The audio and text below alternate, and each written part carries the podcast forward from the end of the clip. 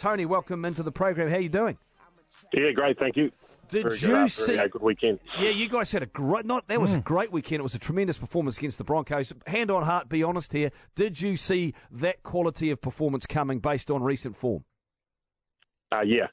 You did. Nice. Um, funnily enough, I, I- you know, I, was, I think we spoke all week about um, going, going, you know, to the home of what's, you know, what's become the home of rugby league at, at Suncorp Stadium, sun on the boys' back, and we've actually been training pretty well. And you know, apart from the, uh, you know, obviously the Penrith game uh, was a was a really poor performance, but we were pretty good the week before against Cronulla, who you know everyone's talking up. and We should have got them, and um, I, I think we've sort we were sort of building towards something like that. We've you know we had a like everyone, uh, we had a sort of month of disruption with players in and out, injury and, and rep commitments. So um, yeah, I just I just I just felt if you know if everyone uh, got their jobs done, that there was a chance. You know, we got a bit of sun on our back and, and let the ball let the ball play its part, then uh, we're a chance of doing something like that. But um, you know, obviously this week's a different challenge, but it'd be nice to see a, a, a nice fine day on the Sunday afternoon at Mount Smart this week as well. Um, the the old Auckland rugby coach Maurice Trapp used to say he'd he'd have a game of touch rugby beforehand, and he could tell who was ready to go that day because they always wanted to get their hands on the ball. Uh, what, what do you look for in your warm ups to see who's who's set go? Oh, actually, the warm up I thought this week um, it was a diff- it was quite different. I thought the energy was uh, a little bit down actually, but uh, the boys seemed really focused and in their own space, which um, you know, and they all they all prepare a little bit differently. But I, I felt it was a little bit different this week. Um, everyone just seemed a little bit withdrawn, but.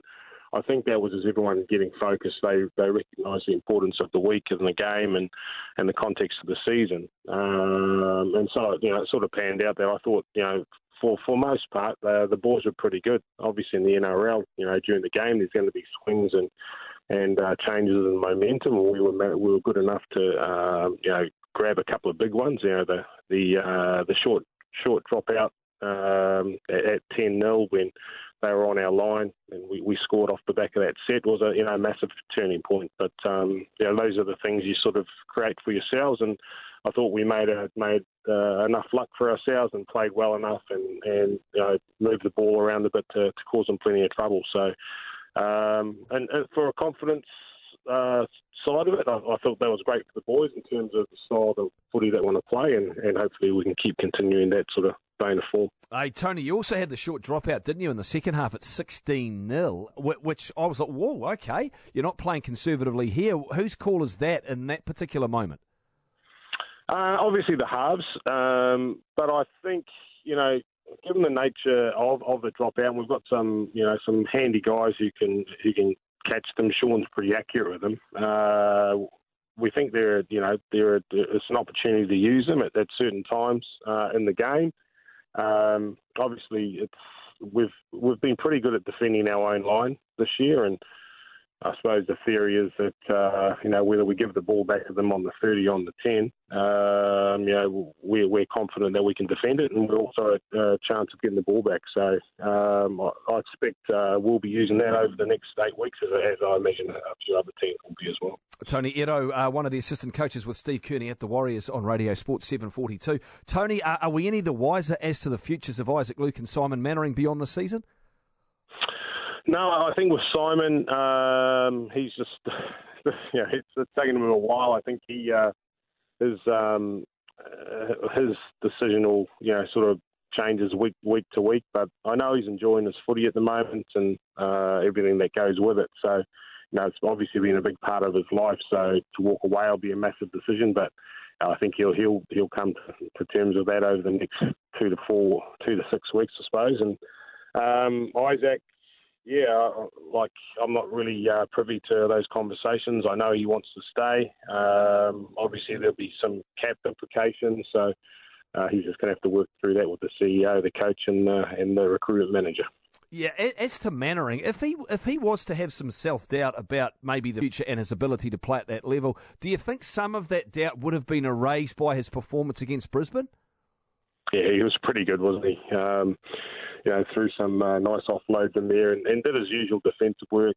Um, yeah, I, I, think so, and I I think you know, as I said, he's enjoying um, being with the team this year, he's got a, a decent uh, leadership group around him, which takes that pressure off him in terms of you know his responsibilities on and off the field. So I think he's enjoying that, uh, and I, you know I think he likes seeing the development of the side. We're obviously not nowhere near the finished product, and um, he's obviously been a big part of the club for the last decade or so, and um, it, would be nice for him. I know for one, personally, I'd like for him to stick around. I, he has a, a wonderful impact on, on the players you know, around him, and we've got some young kids who are um, enjoying his his input uh, and seeing what he does at the at his ripe old age of 32. So uh, we're certainly hoping hoping he sticks around.